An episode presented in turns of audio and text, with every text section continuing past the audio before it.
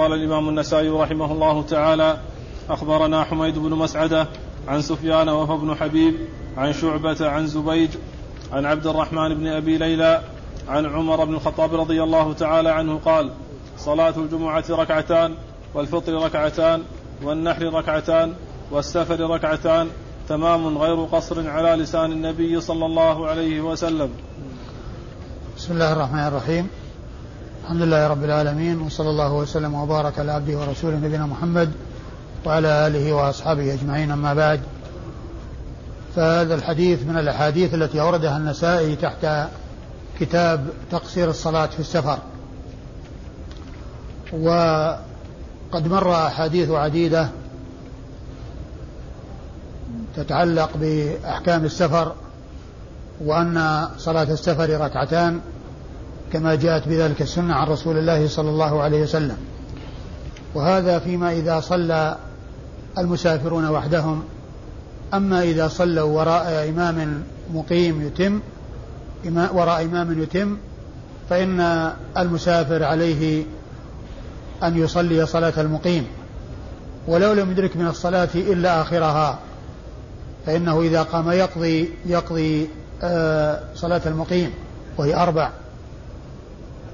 وقد جاءت بذلك السنة عن رسول الله صلى الله عليه وسلم أي جاءت بأن المسافر إذا صلى صلاة, صلاة وراء مقيم يتم كما آه كصلاة المقيم. وذلك أن ابن عباس رضي الله تعالى عنهما سئل ما بال المسافر إذا صلى ركعتين؟ إذا صلى وحده صلى ركعتين.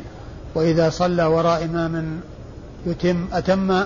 قال تلك السنة أي تلك سنة رسول الله صلى الله عليه وسلم.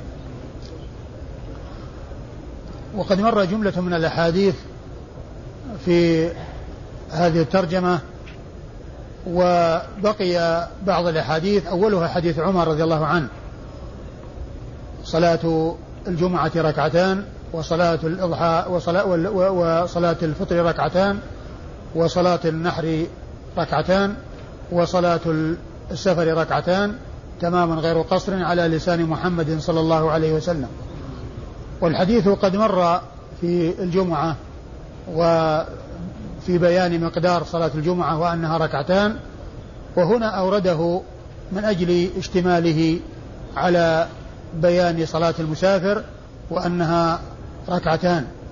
وقد مر الحديث وهو من رواية عبد الرحمن بن أبي ليلى عن عمر رضي الله تعالى عنه وقال النسائي عقبه هناك عبد الرحمن بن أبي ليلى لم يسمع من عمر وذكرت فيما مضى أن أن الحافظ بن حجر قال مختلف في سماعه من عمر ولكن القول بكونه سمع منه هو الصحيح وقد جاء مصرحا به أي بالسماع في روايته هذا الحديث عن عمر بن الخطاب رضي الله عنه وهو آه، حديث آه، صلاة الجمعة ركعتان إلى آخر الحديث فإنه جاء التصريح بالسماع من عبد الرحمن بن أبي ليلى بسماعه من عمر رضي الله تعالى عنه وذكره بعض أهل العلم ومنهم مسلم في مقدمة صحيحة أي أنه سمع من عمر. و آه، الحديث أورده من أجل ما جاء في آخره وصلاة السفر ركعتان تماما غير قصر على لسان محمد صلى الله عليه وسلم. وقوله على لسان محمد صلى الله عليه وسلم أي أن الله تعالى فرض آه هذه الفرائض وأنها من الله عز وجل ولكنها جاءت بسنة رسول الله عليه الصلاة والسلام. ومن المعلوم أن السنة هي التي تبين القرآن وتوضحه وتدل عليه ولا و و و ويجب التعويل عليها كما يجب التعويل على القرآن. ومن قال إنه يؤخذ بالسنة ولا يؤخذ بالقرآن فإنه كافر بالقرآن. وغير مؤمن بالقرآن لأن القرآن جاء بالأخذ بالسنة في قول الله عز وجل وما أتاكم الرسول فخذوه وما نهاكم عنه فانتهوا. ثم أيضا ما عرف الناس عدد الركعات في الصلوات وهي مفروضة فرضها الله عز وجل والمسلمون مجمعون عليها أي على هذه الأعداد ما عرفوا ذلك إلا عن طريق السنة. فمن يقول إنه يؤخذ بما في القرآن ولا يؤخذ بالسنة هو كافر بالكتاب والسنة. وكيف وكيف يتعبد الله عز وجل من يقول هذا الكلام؟ كيف يصلي لله عز وجل؟ ومن أين في القرآن أن الظهر أربع ركعات وأن العشاء المغرب ثلاث ركعات وأن الفجر ركعتين؟ كل هذا لا وجود له إلا في السنة ولا وجود له في القرآن. فالذي يقول إنه لا يأخذ إلا بما في القرآن ولا يأخذ بما في السنة هو كافر بالكتاب وكافر بالسنه آه الإسناد. أخبرنا حميد بن مسعدة. أخبرنا حميد بن مسعدة وهو البصري آه صدوق أخرج حديثه مسلم وأصحاب السنن الأربعة. عن سفيان وهو ابن حبيب. عن سفيان وهو ابن حبيب. سفيان وهو ابن حبيب وهو ثقة أخرج حديثه. البخاري في الأدب وأصحاب السنن.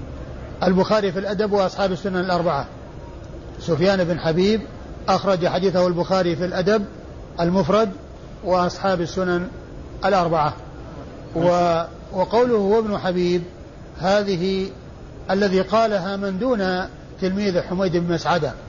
لأن حميد بن مسعدة عندما يذكر شيخه يقول ينسبه كما يريد يقول فلان ابن فلان ابن فلان. الفلاني ينسبه ويعني إذا شاء يذكر اسم أبيه وجده وجد أبيه أو يذكر بلده أو يذكر آه، آه، قبيلته أو ما إلى ذلك. كل هذا يفعله التلميذ إذا أراد. لكن حميد بن مسعدة ما زاد على قوله سفيان في روايته عنه. ولكن من دونه وهو النسائي أو من دون النسائي هم الذين جاءوا آه، بكلمة ابن حبيب ولكنهم أتوا بكلمة هو. الدالة على أنها ممن دون التلميذ وليست من التلميذ. وهذا كما أشرت سابقا من الدقة عند المحدثين في تعبيراتهم وفي ألفاظهم وأنهم يلتزمون الألفاظ التي يقولها التلاميذ عن شيوخهم وإذا أرادوا أن يوضحوا هذا المهمل فإنهم يأتون بكلمة هو أو بكلمة يعني التي تدل على أن هذا الكلام المضاف الزائد أنه ليس من التلميذ وإنما هو من غير التلميذ. عن عن شعبة. عن شعبة هو بن الحجاج الواسطي ثم البصري ثقة إمام آه وصف بأنه أمير المؤمنين في الحديث من أئمة الجرح والتعديل وصف بهذا اللقب الرفيع وهو كونه أمير المؤمنين في الحديث وحديثه عند أصحاب الكتب الستة. عن زبيد. عن زبيد وهو اليامي الكوفي. زبيد اليامي الكوفي وهو ثقة ثبت أخرج حديثه أصحاب الكتب الستة. عن عبد الرحمن وهو بن أبي ليلى المدني ثم الكوفي وهو ثقة أخرج حديثه أصحاب الكتب الستة. عن عمر بن الخطاب رضي الله تعالى عنه عمر بن الخطاب أمير المؤمنين أول آه، ثاني الخلفاء الراشدين والذي آه، طال زمن خلافته وحصل فيها الخير الكثير وحصل فيها حصلت فيها الفتوحات العظيمة الواسعة وحصل فيها القضاء على الدولتين العظميين في ذلك الزمان دولة فارس والروم وأنفقت كنوز كسرى وقيصر في سبيل الله على يدي الفاروق كما قال النبي عليه الصلاة والسلام ولا تنفقن كنوزهما في سبيل الله فإن ذلك تحقق في زمن الفاروق وعلى يدي الفاروق رضي الله تعالى عنه وأرضاه ومناقبه جمة وفضائله كثيرة رضي الله تعالى عنه وأرضاه. ومن أجل فضائله أن النبي عليه الصلاة والسلام قال ما سلكت فجا يا عمر إلا وسلك الشيطان فجا غير فج. ما سلكت فجا يا عمر إلا وسلك الشيطان فجا غير فجك أي أن عمر والشيطان لا يلتقيان في طريق واحد فيهرب الشيطان من الطريق الذي يكون فيه عمر رضي الله تعالى عن عمر وعن الصحابة أجمعين نعم.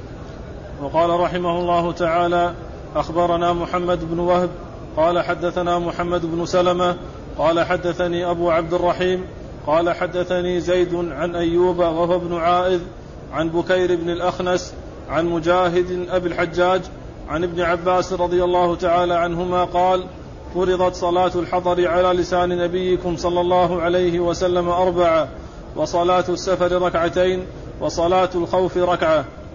ثم أورد النسائي آه هذا الحديث حديث ابن عباس رضي الله تعالى عنه وهو قوله فرضت صلاة الحضر على لسان نبيكم محمد صلى الله عليه وسلم أربعا وصلاة السفر ركعتين وصلاة الخوف ركعة. وهو يدل على أمور ثلاثة على أن صلاة الحضر أربع وصلاة السفر ركعتان وصلاة الخوف ركعة وهي آه يعني إحدى صور أو آه أو أو هذه الصورة أو هذه الهيئة هي آه إحدى الصور التي جاءت في صلاة الخوف عن رسول الله عليه الصلاة والسلام فإنها جاءت على هيئة مختلفة وأنها تكون ركعتين وفيها تفاصيل فيما إذا كان العدو في جهة القبلة أو في غير جهة القبلة وفي هذا الحديث أنها تكون ركعة. يعني إذا اشتد الخوف فإنه يمكن أن تصلى ركعة واحدة. وهذا من تخفيف الله عز وجل وتيسيره على على على عباده. ومحل الشاهد من هذا ما يتعلق بالجملة الوسطى وهي أن صلاة السفر أنها تكون ركعتين. وإسناد الحديث يقول النسائي أخبرنا؟ محمد بن وهب. محمد بن وهب. محمد بن وهب هو الحراني وهو صدوق أخرج حديثه النسائي وحده. أخرج حديثه النسائي وحده. يروي عن محمد بن سلمة. ومحمد بن سلمة هذا هو الحراني. وهو ثقة أخرج حديثه البخاري في جزء القراءة ومسلم وأصحاب السنة الأربعة. ومحمد بن سلمة هذا غير محمد بن سلمة المرادي المصري. فإن ذاك في طبقة متأخرة وهو من طبقة شيوخ النسائي. وأما هذا فهو من طبقة شيوخ شيوخه. فإذا جاء محمد بن سلمة يروي عنه النسائي مباشرة فالمراد به المصري المرادي. وإذا جاء محمد بن سلمة يروي عنه النسائي بواسطة كما هنا لأنه يروي عنه بواسطة محمد بن وهب. فالمراد به الحراني الذي آه الذي هو لم الذي هو في طبقة شيوخ شيوخه الذي هو في طبقة شيوخ شيوخه.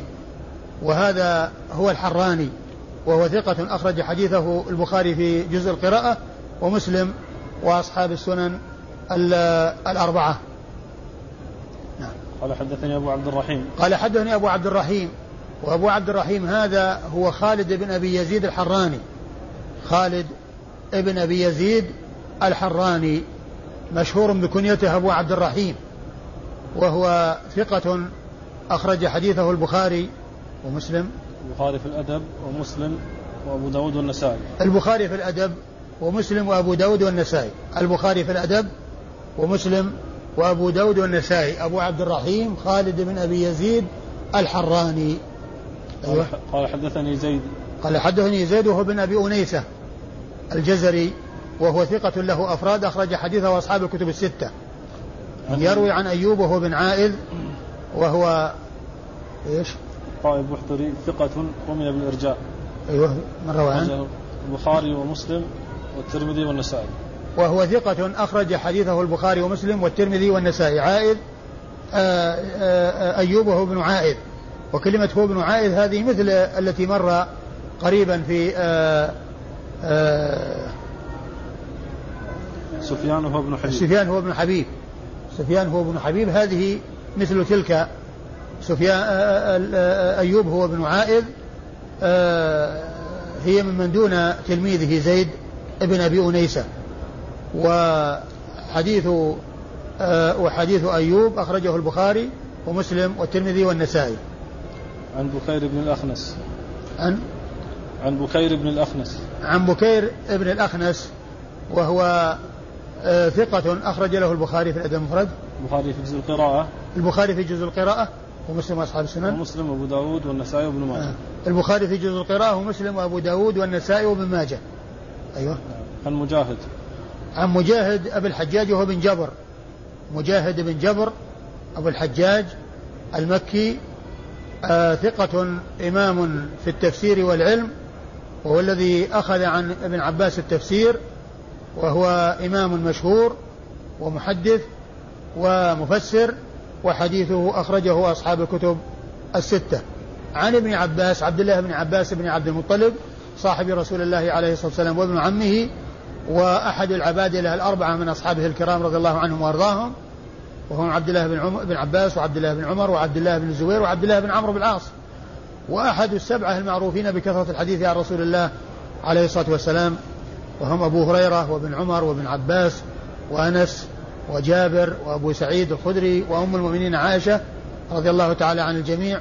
وقد جمعهم السيوطي في الألفية بقوله والمكثرون في رواية الأثر أبو هريرة يليه بن عمر وأنس والبحر كالخدري وجابر وزوجة النبي. أيوة. ثم قال رحمه الله تعالى أخبرنا يعقوب بن ماهان قال حدثنا القاسم بن مالك عن أيوب بن عائذ عن بكير بن الأخنس عن مجاهد عن ابن عباس رضي الله تعالى عنهما قال إن الله عز وجل فرض الصلاة على لسان نبيكم صلى الله عليه وسلم في الحضر أربعا وفي السفر ركعتين وفي الخوف ركعة. ثم ورد النسائي حديث ابن عباس من طريق أخرى وهو بمعنى الذي قبله. قوله إن الله فرض الصلاة على لسان نبيكم يعني هذا يبين آه، أن ما جاء به الرسول عليه الصلاة والسلام أنه هو من الله وأنه مبلغ عن الله والله تعالى هو الذي فرض والرسول صلى الله عليه وسلم هو الذي آه، أمر أو هو الذي أوحي إليه ولهذا فإن السنة هي وحي من الله وما ينطق عن الهوى إن هو إلا وحي يوحى. فالوحي وحيان وحي هو القرآن المتلو المتعبد بتلاوته والعمل به ووحي متعبد بالعمل به الذي هو السنة كما أنه متعبد بالعمل بالقرآن. فالسنة والقرآن متلازمان تلازم شهادة أن لا إله إلا الله وأن محمد رسول الله. ولا يكفي أن الإنسان يؤمن بالقرآن ولا يؤمن بالسنة فإن الإيمان بهما لا بد منه ومن كذب بالسنة فهو مكذب بالقرآن. ومن كذب بالسنة فهو مكذب بالقرآن. ومن أنكر السنة فهو منكر للقرآن فهما متلازمان تلازم شهادة أن لا إله إلا الله وأن محمد رسول الله.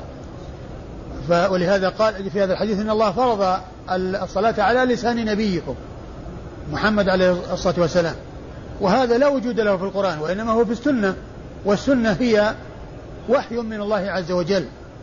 جاء جاء آه، نزل الوحي بها على رسول الله كما نزل الوحي بالقرآن على رسول الله.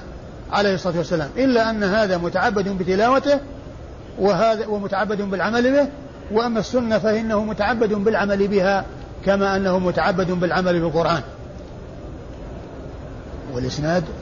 أخبرنا يعقوب بن ماهان. أخبرنا يعقوب بن ماهان. يعقوب بن ماهان هو صدوق التي قال صدوق. صدوق أخرج حديثه النسائي. أيوه. قال حدثنا القاسم بن مالك. قال حدثنا القاسم بن مالك وهو ثقة أخرج حديثه. صدوق فيه لين. صدوق فيه لين أخرج حديثه. الجماعة الستة إلا أبو داود. أخرج حديثه أصحاب الكتب الستة إلا أبا داود.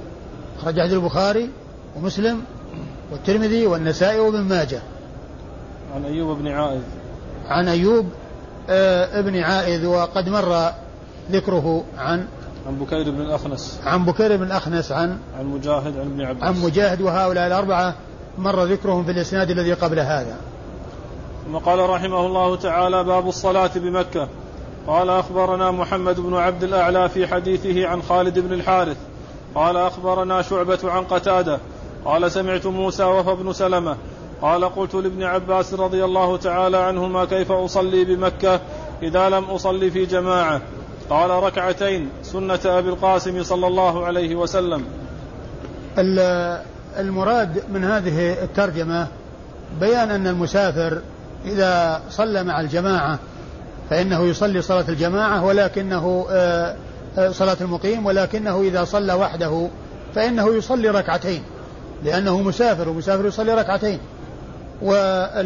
والتبويب بمكة أو الصلاة بمكة آه، المقصود من هذا التنصيص عليها لأنها كانت سبب السؤال والسؤال يعني كان بمكة وأنه إذا كان بمكة ماذا يفعل؟ يعني إذا كان مسافرا. والحكم لا يختص بمكة. الإنسان إذا كان مسافرا في أي بلد من البلدان وله حكم المسافر بمعنى أنه لم يعزم إقامة تزيد على أربعة أيام فإنه إذا حضر الجماعة يصلي صلاة الجماعة بل عليه أن يحضر الجماعة ويصلي صلاة الجماعة ولكنه إذا لم يصلي صلاة الجماعة بأن صلى وحده في البيت أو في المسجد فإنه يصلي ركعتين. يعني صلاة السفر يصلي صلاة السفر لكنه إذا أدرك صلاة الجماعة أو صلى مع الجماعة الذين هم مقيمون فإنه يصلي صلاة مقيم. فليس المقصود من الترجمة التخصيص بمكة وأن هذا العمل آه، بمكة وإنما المقصود أنه حصل السؤال عن كونه بمكة فجاء فجاء التبويب هكذا. وإلا فإن الأمر لا يخص مكة بل يكون في كل بلد يكون الإنسان فيه له حكم المسافر. فإنه إن أدرك إن إن إن, إن أدرك الجماعة أو حضر الجماعة المقيمة فإنه يصلي صلاة الإمام المقيم. وإن وإن فاتته الصلاة أو أنه صلى وحده أو صلوا جماعة مسافرين فإنهم يصلون صلاة المسافرين أي يصلون ركعتين ولهذا آه، جاء هذا الذي سأل ابن عباس إيش يقول؟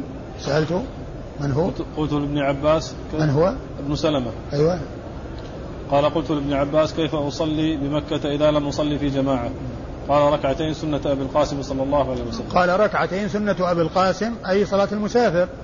سنة أبي القاسم صلى الله عليه وسلم أي صلاة المسافر عندما يصلي وحده يصلي صلاة المسافر ولكنه عندما يدرك الجماعة يصلي صلاة الجماعة. أيوة والإسناد؟ أخبرنا محمد بن عبد الأعلى. أخبرنا محمد بن عبد الأعلى وهو الصنعاني البصري وهو ثقة أخرج حديثه مسلم وأبو داود في كتاب القدر. والترمذي والنسائي وابن ماجه. في حديثه عن خالد بن الحارث. في حديثه عن خالد بن الحارث. وخالد بن الحارث هو البصري وهو ثقة أخرج حديثه أصحاب الكتب الستة. قال أخبرنا شعبة. أخبرنا شعبة بن الحجاج وقد مر ذكره قريبا. عن قتادة. عن قتادة بن دعامة السدوسي البصري وهو ثقة أخرج حديثه أصحاب الكتب الستة. قال سمعت موسى وهو ابن سلمة. قال سمعت موسى وهو ابن سلمة. إيش قال فيه؟ ابن المحبق البصري ثقة من الرابعة. ابن محبق البصري؟ نعم البصري. البصري ثقة؟ من الرابعة أخرجه مسلم وأبو داود والنسائي. وهو ثقة أخرج حديثه مسلم وأبو داود والنسائي. أيوه. قال قلت لابن عباس. قال قلت لابن عباس وقد مر ذكره قريبا. وقال رحمه الله تعالى أخبرنا إسماعيل بن مسعود قال حدثنا يزيد بن زريع قال حدثنا سعيد قال حدثنا قتادة أن موسى بن سلمة حدثهم أنه سأل ابن عباس رضي الله تعالى عنهما قلت تفوتني الصلاة في جماعة وأنا بالبطحاء ما ترى أن أصلي؟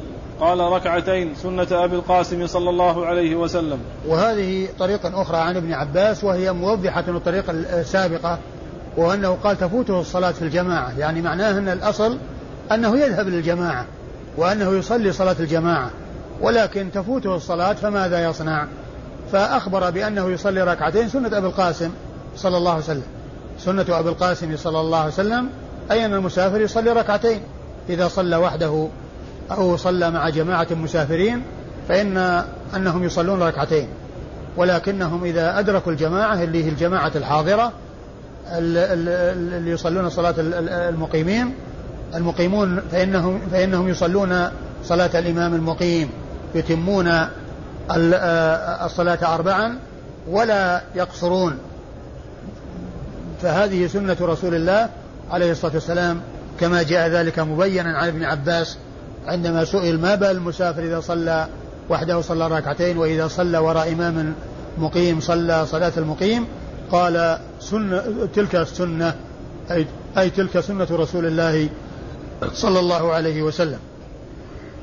والإسناد؟ إسماعيل بن مسعود. أخبرنا إسماعيل بن مسعود وهو أبو مسعود البصري. إسماعيل أبو مسعود البصري و آه وهو صدوق. ثقة. وهو ثقة أخرج حديثه النسائي وحده.